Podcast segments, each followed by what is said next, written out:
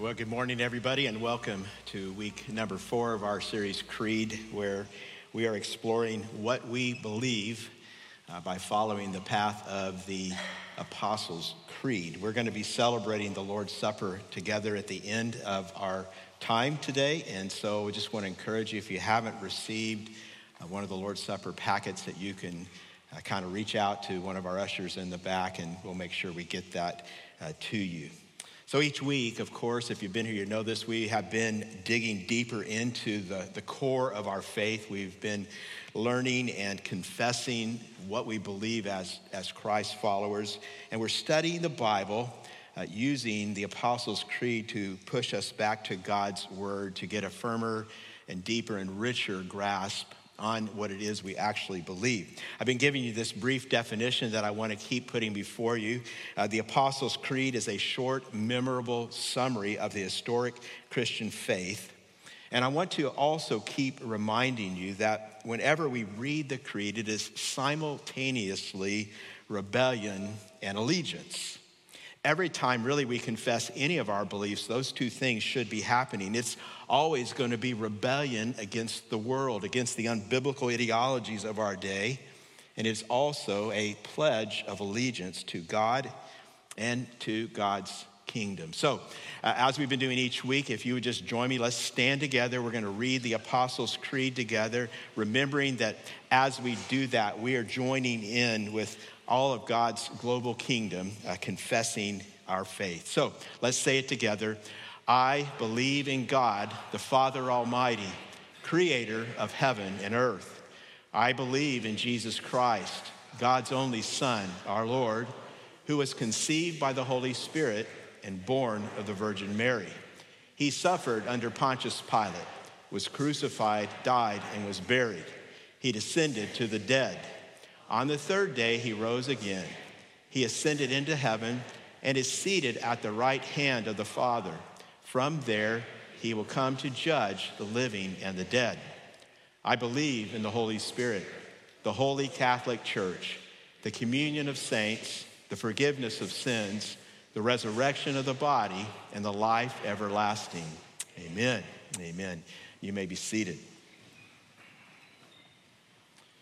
Well, today is the second week that we have been exploring the second article of the Creed, which is about Jesus Christ. Uh, we started last week looking at his deity. This week we're going to continue on, and the Creed covers his conception, his birth, life, suffering, crucifixion, death, resurrection, and ascension. And last week, if you were here, you'll remember we studied his deity. Well, today the focus is going to be on uh, his humanity. We're going to look at his earthly life from conception to death. Next week, we're, we're going to be covering his descent, his resurrection, and then his ascension. And so, this is the part of the creed today that we're going to be zooming in on. I believe in Jesus Christ, who was conceived by the Holy Spirit and born of the Virgin Mary. He suffered under Pontius Pilate, was crucified, died, and was buried. Now, if you think about it, you know right away that there is so very much in that. Uh, but there are just two main ideas that I want us to explore together today, and they are enormous, of course. The first is this Jesus Christ, we believe he was conceived and born. And what that means is that God became one of us. God became one of us. So the Apostles' Creed tells us that not only was Jesus God's Son, the Christ, our Lord, fully God, but he's also fully human. And that is what conceived by the Holy Spirit, born of the Virgin Mary, is telling us. You can check this out in more detail later, but in Luke 1, verses 30 to 35, uh, which you can go over in your life groups if you'd like, the angel Gabriel visits Mary tells Mary she has found favor with God, uh, tells her that she's going to conceive and she's going to give birth to a son and she's going to call him Jesus. And this baby, the angel says, will be God's son. And he's going to have an everlasting kingdom. And in verse 35, Mary asks a really good question How can this happen? Because I'm a virgin. Verse 35 the angel answered, The Holy Spirit will come on you, and the power of the Most High will overshadow you. So the Holy One to be born will be called the Son of God. Now, this morning we're going to be uh, kind of brief on this one because we're going to focus the majority of our attention on uh, Jesus' suffering and death. But I want to just set before you something that I, I think you understand. I hope you understand and believe. We believe that God supernaturally enabled a virgin girl to conceive and to give birth to Jesus. And the Bible tells us that God did this in order that Jesus would not only be his son, the second member of the Trinity, but he would also be a truly and really full human being. He would be a man. We call this doctrine the incarnation of Christ. And this means that word incarnation means in flesh. And we're going to be celebrating it in a few weeks at Christmas, as we do every year. It's this mind blowing reality that the creator of the universe becomes a human. He left heaven, he came to earth. He joined us fully in our humanity. He lived life among us. Jesus Christ, the Son of God, our Lord, put on human flesh. He set aside all his rights and all his privileges so he could become one of us. Philippians 2 6 and 7 says about Jesus, who being in very nature God, did not consider equality with God something to be used to his own advantage. Rather, he made himself nothing by taking the very nature of a servant, being made in human likeness. I mean, just try to process that. The, the incarnation means the creator of everything that ever existed entered his own creation. That the omnipotent, omniscient, omnipresent God limit himself to a specific time and a specific place in his own world. The infinite became finite this means the supernatural became natural. And again, if you really stop to think about it, if you're going, okay, yeah, I got it, that means you're not thinking about it. you know, if you really stop to think about it, our minds are, are, are just kind of blown. Our, our finite minds cannot ever fully comprehend how, how Jesus could be both fully God and fully human. But at the same time, we don't get it and we're, we're mind blown by it. We should also be recognizing that shouldn't surprise us at all because we're just trying to understand with our finite minds the infinite God. Now, theologians call this truth that Jesus was fully God and fully human, the, the hypostatic union, you know, in case it wasn't complicated enough for you right now. And there are entire books, I mean, written on this. It's, it's very complex in a lot of ways, but let me just sum it up for us today, and you can dig into it on your own. It would be a very interesting study. This tells us this is not like 50% God, 50% human. Now that's 100% Jesus. No, Jesus has eternally been God's son, but at his birth, he became a human being. And he now has and forever will have these two natures, divine and human, in one person. And they are distinct natures, but they're not mixed, they're not diluted in any way. He is fully God, He is fully human. You know, when we get to Christmas, which we will very soon, uh, we often think of the incarnation in a, in a sentimental way, right?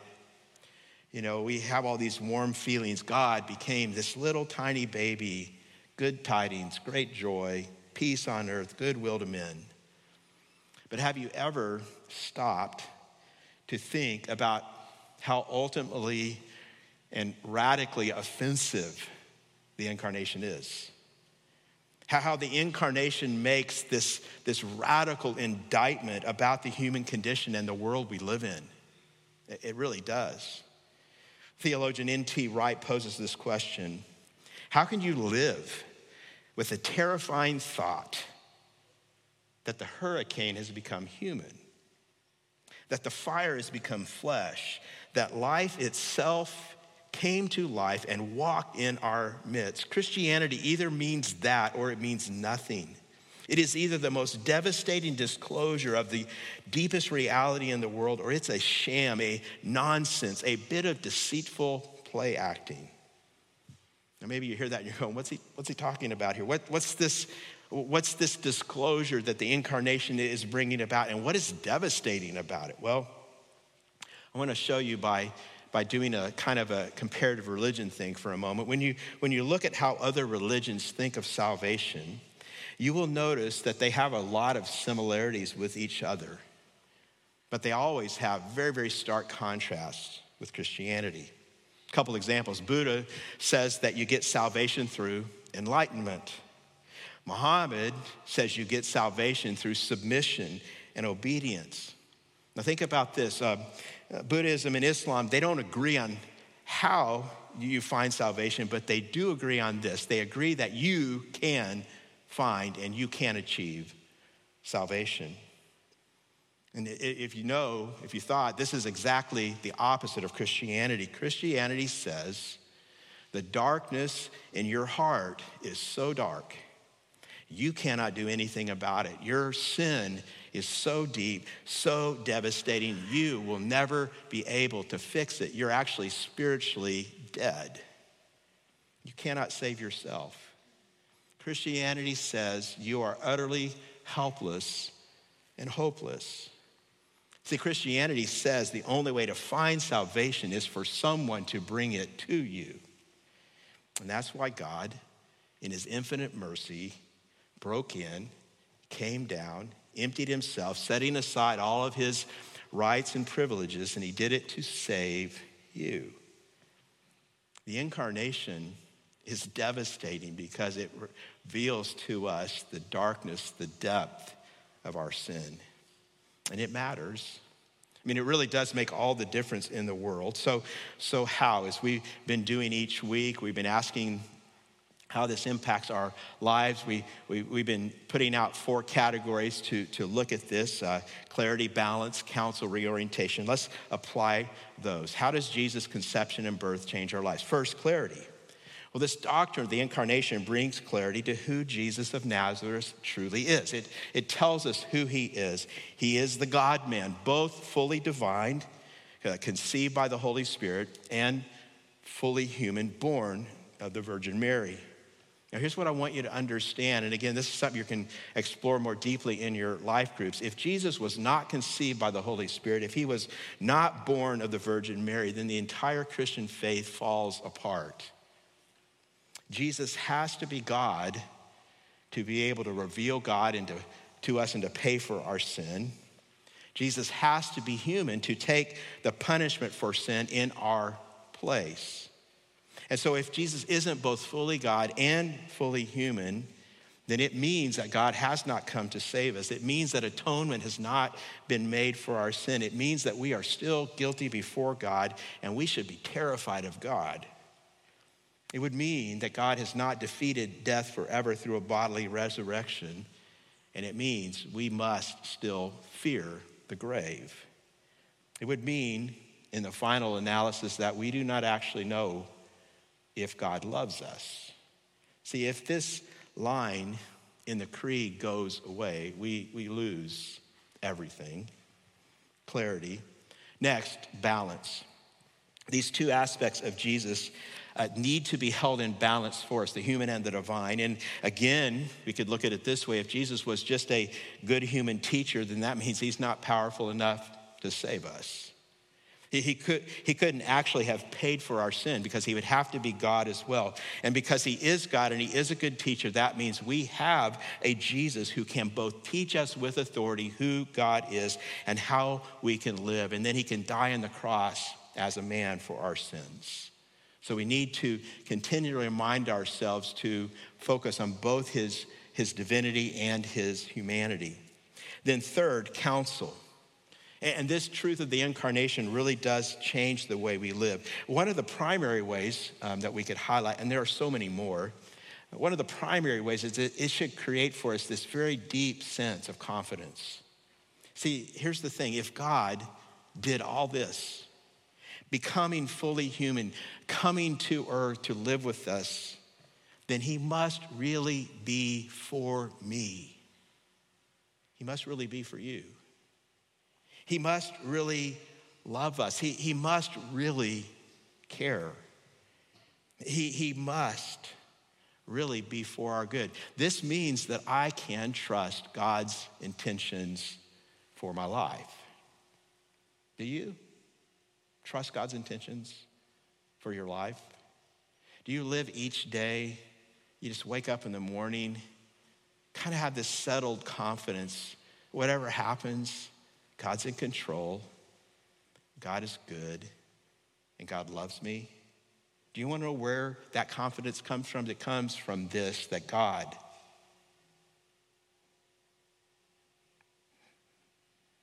God sent his son. Nothing more, nothing less. God sent his son. It should change your heart. And that leads to reorientation. And again, I, am just so conscious of so many things we could ha- say here. I want to say it again. If God would give up eternity for you, how can you not give him everything? Some of you are so stingy with your time for God, so ungenerous with the resources that God has given you. You will not give, you will not serve. You're busy. This doctrine, if you fully understand it, it just reorients everything. It should turn your entire world upside down. Amen? Can, again, I just want to encourage you. You got a lot to talk about in your life groups this week. I hope you're getting ready for that, taking some notes and taking those with you to the group. So that's the first thing, the first part the creed that we're looking at uh, this morning. Here's the second one Jesus suffered and died. This means that Jesus experienced death for us. So the creed says he suffered under Pontius Pilate, was crucified, died, and was buried. So, what are, what are we confessing when we say those words? And I want to get at it by just kind of again asking two big questions about Jesus' suffering and death. The first is the why question why did he suffer?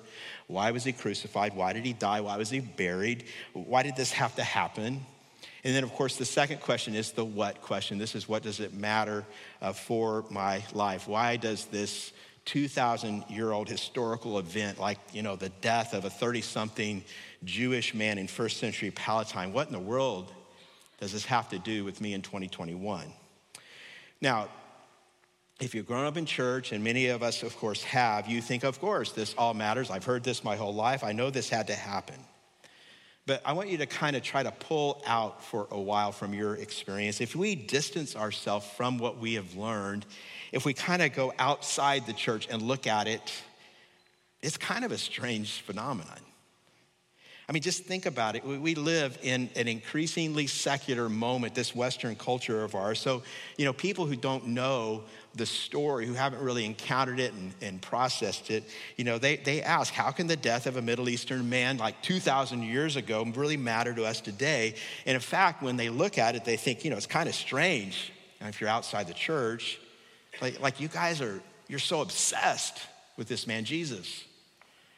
I mean, just again, try to get outside of it for a moment and look at it. We're, we're not only obsessed with him, we're obsessed with his death. Think about it. I mean, where else in the world are are people so obsessed with one person's death. And to make it even worse, it's not even a normal death, it's this horrible death. It's this gory death, it's this gruesome death. And then, like, we sing about it all the time, right? We're always singing about his death. You know, I mean, and we're we're singing about his blood, and like you people think you're gonna drink his blood in a little while before you leave this place. That's weird. Right? I mean, we think about it, we do all these things and we call his death wonderful and good and amazing. A lot of us, a lot of us take it even further. We have cross tattoos, right? Who here has a cross tattoo? Come on, I'm just gonna, I'm gonna get it. I want to raise those hands high and proud. I want you to just show everybody. See, a lot of people all across a lot of different ages have, have a cross tattoo. I mean, think about that. You have tattooed on your body a Roman torture device. Weirdos. right? I mean, again, we're so used to it and it's so far removed where nobody does crucifixion, like in our experience, but just bring it up to date. I mean, what would you think if one of your friends showed up and said, Hey, let me show you my electric chair tattoo?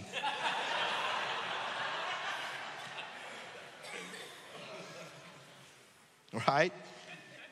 I mean, again, you have to step outside you know, right, right outside where everybody can see the reality. We're so accustomed to it, we've forgotten. And yet, and yet, people all around the world for 2,000 years, they confess that they have encountered this man, Jesus.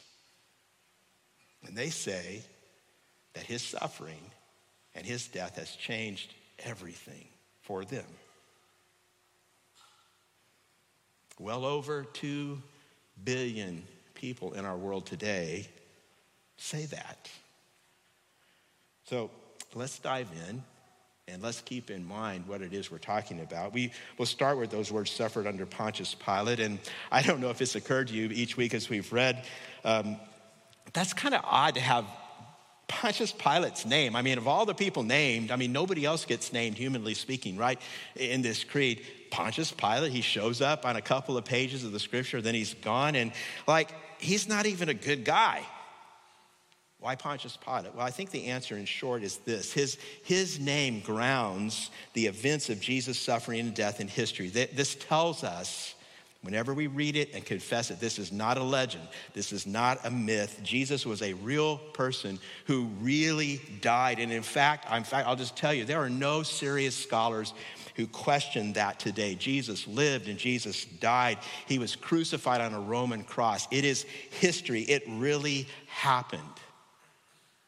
But the question is still out there why? I want to take you to a passage in Romans chapter 5. We're going to look at verses 6 through 11 because this is one of the most clear and concise places in the New Testament where we see the why behind this line in the creed.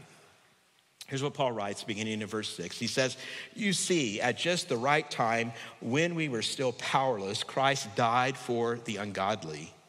Very rarely will anyone die for a righteous person, though for a good person, someone might possibly dare to die. But God demonstrates his own love for us in this while we were still sinners, Christ died for us. Now, notice what Paul is saying about us in these verses. He calls us powerless and ungodly. Say, I'm powerless. I'm ungodly. I was waiting to see if you'd do that one. But that's who we were apart from Christ. We were powerless and ungodly. Why, why did he do it or what did he do? Well, the last four verses of verse 8 tell us Christ died for us. Now, again, some of you may be here and maybe you're not sure you believe this. Maybe you kind of think you don't really believe it. Maybe you're wondering, you're checking things out. But you might be hearing this and thinking, well, it says Christ died for us, but I didn't ask for that. I didn't even know it happened like until right now. But the Bible, the Bible tells us that the reason this God man Jesus wrapped himself in human flesh was to die for you. Why? Let's keep going. Look at verses 9 through 11. Since we have now been justified by his blood, how much more shall we be saved from God's wrath through him? For if, while we were God's enemies, we were reconciled to him through the death of his son, how much more, having been reconciled, shall we be saved through his life? Not only is this so, but we also boast in God through our Lord Jesus Christ, through whom we have now received reconciliation. There's so much, uh, so many reasons that is in uh, are in these verses. I'm going to just start with this, um, just for your consideration. We have no other hope. We have no other hope. That's a big part of what Romans 5 is making clear. Jesus died when humanity was at its worst. Let's just make it real personal, right? Jesus died for us while I was at my worst. While I was at my worst. Um, the worst version of myself. Paul says powerless. Paul says ungodly. Paul says sinful. Paul says God's enemy. Have you ever realized that apart from Jesus Christ, you were the enemy of God? You were his enemy. That's what the Bible says. I was deserving of his wrath. You put all that together. In that moment, Jesus, at my worst, he died for me. Now maybe again, you, you hear that and you're kind of thinking, well, you know, that, I don't know, you say you're a pastor, but that powerless, ungodly stuff, maybe that may be true for you, but that's not me. I mean, I think I'm a lot better than that. I think I'm a pretty good person. In fact, I, I have that Be a Good Person t shirt. You seen those? Um, uh, those shirts are for those of you who have it all together and you're graciously trying to help the rest of us who don't have it all together get it all together. Thanks. You're reminding them, be a good person, like, like, like me. And again, I think, and you know, we're, we're laughing, we're smiling, we're joking about it, but a lot of people think exactly that. They really do. And, and I think, I think some of us, maybe here today, I know there are people out in the world who would say, you know, really, when you stop to think about it, when you kind of get past some of the service, I think humanity is pretty good. I think the world is mostly a good place, which perfectly explains the world wars and the genocides and the ever present reality of racism in our world, the greed, the rising murder rates, the sex trafficking, the Taliban, those hackers in Russia that keep stealing our data, and that guy in Nigeria who keeps sending us emails. It just explains it all. Now, can we talk? To keep saying the world is a generally good place requires massive amounts of denial. And I think maybe, maybe one of the few good things about the last couple years is that some of us have come to realize in a fresh way that the world is not that good a place. But let's just make this more personal. We're not pointing fingers out there. Let's just be honest with ourselves because the Bible is. And the Bible tells us we aren't as good as we think. Nobody said amen to that. You want to give it a shot now? We aren't as good as we think. We really aren't. Um, if you read the Bible, I mean, you know that the Bible has a very high standard of what's good and what's not. And like most of us, we kind of know we fall short there, but let's not even use the Bible standard, okay? Let's just use the standard we hold ourselves to because if we're honest, don't we know that we can't even live up to our own standards? I mean, we just disappoint ourselves all the time, right? We tell ourselves we're good people, but we kind of know, yeah, we're good people who kind of lie a little bit we're good people who kind of, you know, say bad things sometimes about other people. We're, we're good people who get really angry at our families here and there. We're good people who steal stuff that isn't ours, just a little. We're good people who look at things we'd be humiliated about if anyone here knew, but we're still good, right? Yeah. We're, we're good people who lie, gossip, rage, steal, and watch porn. Just a little bit. And most of us can't even keep our New Year's resolutions past like the middle of January. That's how good we are. See, here's what we do, and I think we've gotten even deeper and deeper into this thing. We, we, we just curate this version of ourselves with all of our highlights. We take our highlights and we put them on Instagram, and, and then we compare our highlights to everyone else's lowlights, and we think, yeah, I'm pretty good. We, we never, we never gonna show our lowlights. Because if people saw what was really going on in our lives, then they would see that we're not good, and then we'd have to return our Be a Good Person t shirt. We never let people see the bitterness eating away our souls or the envy that dominates our thoughts over someone's house or car or job. Some of you have looked at someone else's spouse since you've been here this morning and you are so envious, you are so resentful that you're not married to them instead of that loser you're sitting next to. Some of you, you are so angry right now. So angry at something you couldn't sing and you can hardly listen to the message, but you can't let anyone see that. See, we just never, we never let people in. We never let them see our shame. We, we never let them, let them be aware of the patterns of self-loathing that just cycle through our days in and out over and over and over again. And so, if we are not good enough for our own standards. We're definitely not good enough for God's standards, right? And, and listen, that's the point. That's the point. That's why we need a Savior. That's why Christ died for us. That's what Romans 5 6 through 11 that's what these lines in the Apostles' Creed are all about. It's not just that we're not good, we're powerless, we're ungodly, we're enemies of God, we're sinners, we deserve God's wrath. But, friends, hear me, do not miss this. This is the good news. Listen to the good news. Though, though we are more sinful than we've ever admitted to ourselves, though it's worse than we think because we're so self deceived, because Christ died for us, we are more loved than we could ever imagine. See, all that stuff that I've been saying, it's true. And a lot of us really need to let that sink in. The worst news about you, it's all true.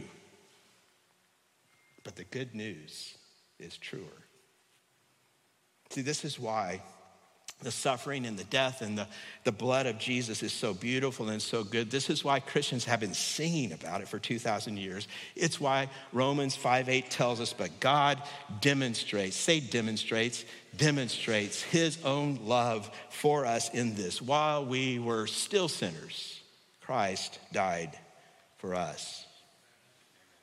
See, that the reality of the suffering and crucifixion and death and burial of Jesus is both an indictment on us. We're guilty, and it is the full restitution for the wrong that we have done. It is why this is the crux of the Christian faith, which is a Latin word that comes from cross, which you probably know.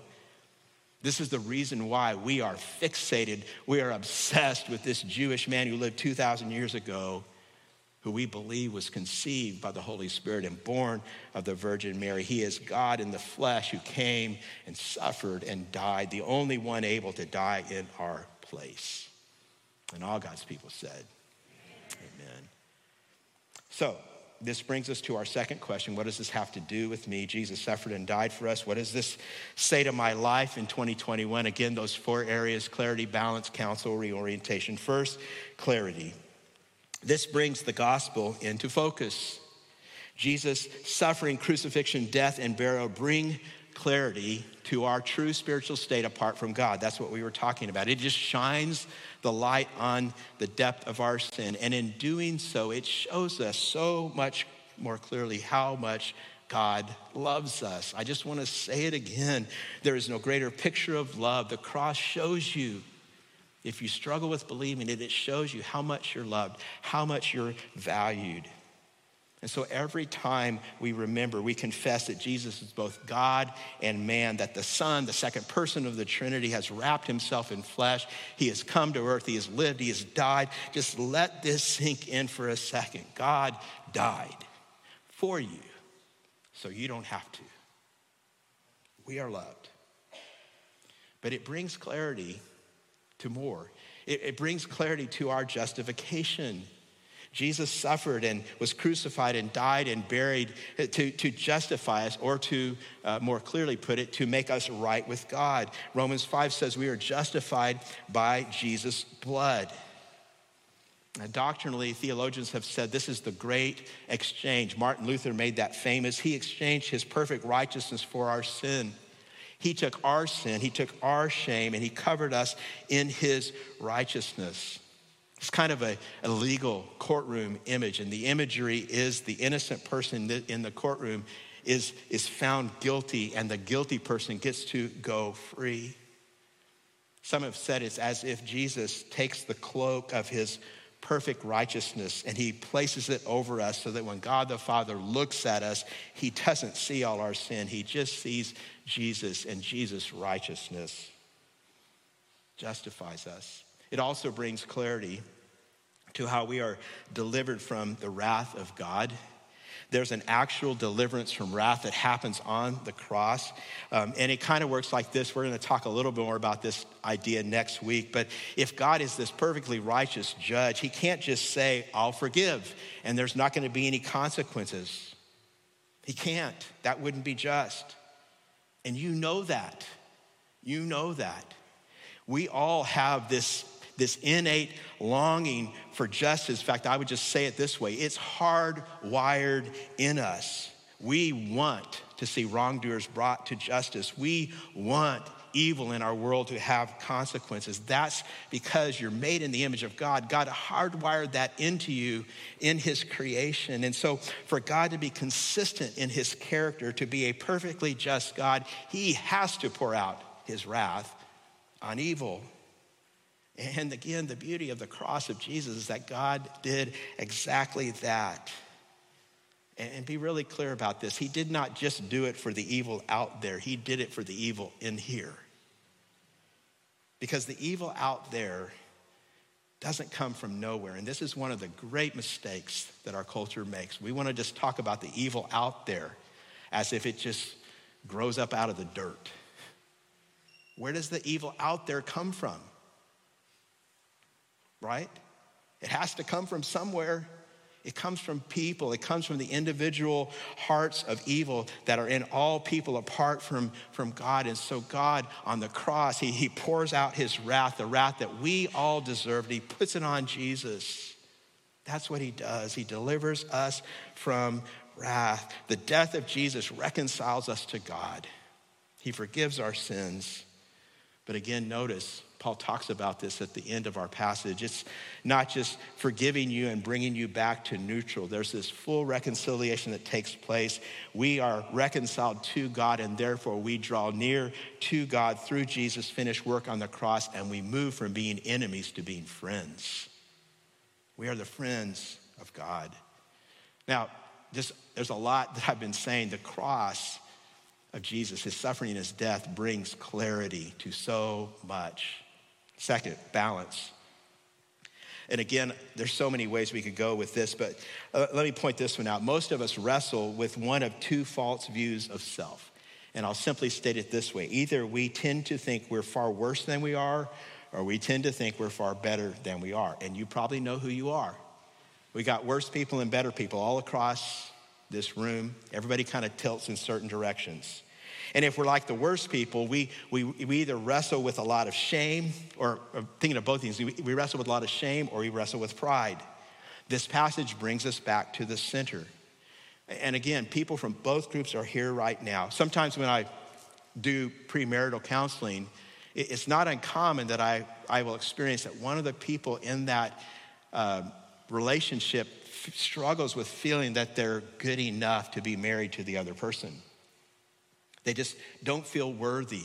And that's just one example of that. No matter what that other person says, they just worry about that. And, and for you, it may not be that, maybe it's in another area. And it's kind of an interesting thing. You know, I talk to people who say they've trusted Jesus with their whole lives, and maybe you would confess and say, I believe Jesus has totally dealt with my sin, and yet you keep struggling with these feelings that you're still not good enough for God. We, we, we hold on to shame and, and this often kind of works itself out in a, one of a couple of ways. Either we subject ourselves to unnecessary suffering. There's a lot of you, when you see your fallenness, you think, I got to inflict some pain on myself. I got to suffer a little bit more. I got to be harder on myself. If I do that, then maybe God, maybe God will accept me and I'll feel okay.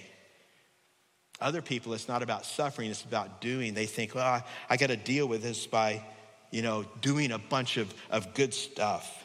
And so we kind of keep this running tally of all the things we're doing right in order to make us feel better uh, because of our shame. And wherever you are in this spectrum, the answer is the same thing. Remember, remember, remember what Jesus said on the cross. He said, It is finished. And he meant it. It's done. Your right standing before God, if you've put your faith in Jesus, will never change. We need to live in this balance. And I want to say it again. Please listen to me right now. God loves you. Some of you in this room, it's been a very long time since you heard someone say that to you. And you feel unlovable. Will you let this truth, this reality, balance you out, change you. God loves you. How do we know? Christ died for you. Now, I've been talking about people too hard on themselves. Some of you, you don't have that problem. Some of you are always excusing yourself, rationalizing the stuff you do, saying it really doesn't matter. You know, we minimize the reality of our sin, we treat it lightly, we act like it's no big deal. And you need to remember what I just said to everybody else that Jesus, God's Son, second person of the Trinity, He died for you. He died for you, for our sin. That means your sin is that bad. Your sin put Jesus to death. And so I just want to ask you, like, what are you playing around with? Where are you pushing some boundaries? You know, maybe it's like, ah, I drink a little bit too much, but I'm just buzzed. Maybe, maybe it's like we're, I don't know, a little promiscuous sexually. And we don't want to listen to what the Bible says about those things. We, we just kind of end up saying, Jesus has forgiven me. I can kind of live however I want to. Maybe you are here today, and what you need to hear is this Jesus died for you, so hear and feel the weight of your sin. It's that bad. Let it balance you. Some of us need to meditate on forgiveness. Some of us need to meditate on the weight of our sin. It brings us back to the center. And then, third, counsel this passage counsels us. If, if Jesus' suffering, crucifixion, death, and, for us, and burial were for us, it means two things. As I've already mentioned, to highlight again, we are both fully known by God and fully loved by God. Fully known, fully loved. And you, you put those both together and you, you think how unique this is. See, if the good news of Jesus is actually true, then it means we're fully known by God. For the good news of Jesus to be true, it means as I said, that we are way worse than we could ever imagine, that all the worst things about us are true. We're fully known. God knows those. And yet, and yet, Jesus still died for us, right? And we're still fully loved. See, we think those things cannot go together. This is the reason why some of you will never, never tell people in your life the full truth because you are convinced if I tell, they will not love me. And I can't tell you if they will love you. What I can tell you is that God knows everything about you. And God knows it's way, way worse than you even think. He knows it all, and He still loves you. He still sent His Son to die for you. Die for you. The gospel says we're fully known, we're fully loved. So just counsel your heart with that today. Some of you need to write that down before you leave. I'm fully known, I'm fully loved. And you just you just need to feed on that this week. Let God nourish you. Let God heal you with that reality. Last thing, reorientation before we take the Lord's Supper together. If this is all true, and it is, if God knows us and loves us, it changes so much I'll just mention this the gospel literally levels the playing field for us. Romans 3:23 says all have sinned and fall short of the glory of God. Romans 6:23 says the wages of sin is death. So we're all sinners, we all deserve death, we all deserve God's judgment. And that means we're all in this together. Right? All you sinners, we're all in this together. All of us sinners, we're all in this together. And so this changes the way we love each other. It changes the way we forgive each other. It changes the way we live with each other. In fact, the Bible is so very clear that if we are not forgiving each other, if we are allowing hurts to distance us from each other, even to isolate ourselves from them in a, in a futile attempt, I don't know, like to keep ourselves safe, if we are not forgiving others who have hurt us, it means we haven't truly understood Jesus' death and suffering, and we need his death, we need his suffering to reorient our lives. It means we should get serious about loving each other, about forgiving each other. It means we should get serious about serving each other. Now, again, every time I, am on these, I keep saying there's so much more, there's so much more. And again, I want to say you need to talk about this in your life group. You can have some really good life group discussions this week. as we contemplate how this reality that we're all sinners and we all deserve God's judgment changes the way we relate to each other. Well, let me close with this, and then we're going to sing and we're going to uh, take the Lord's Supper together. We believe, we believe in Jesus, the God man, born of a virgin, come to suffer and die for our sins. And because of that, we know God loves us. We know He loves us because of Jesus, His birth, His life, and His death. That's why the cross matters. That's why we sing. And that's why we remember.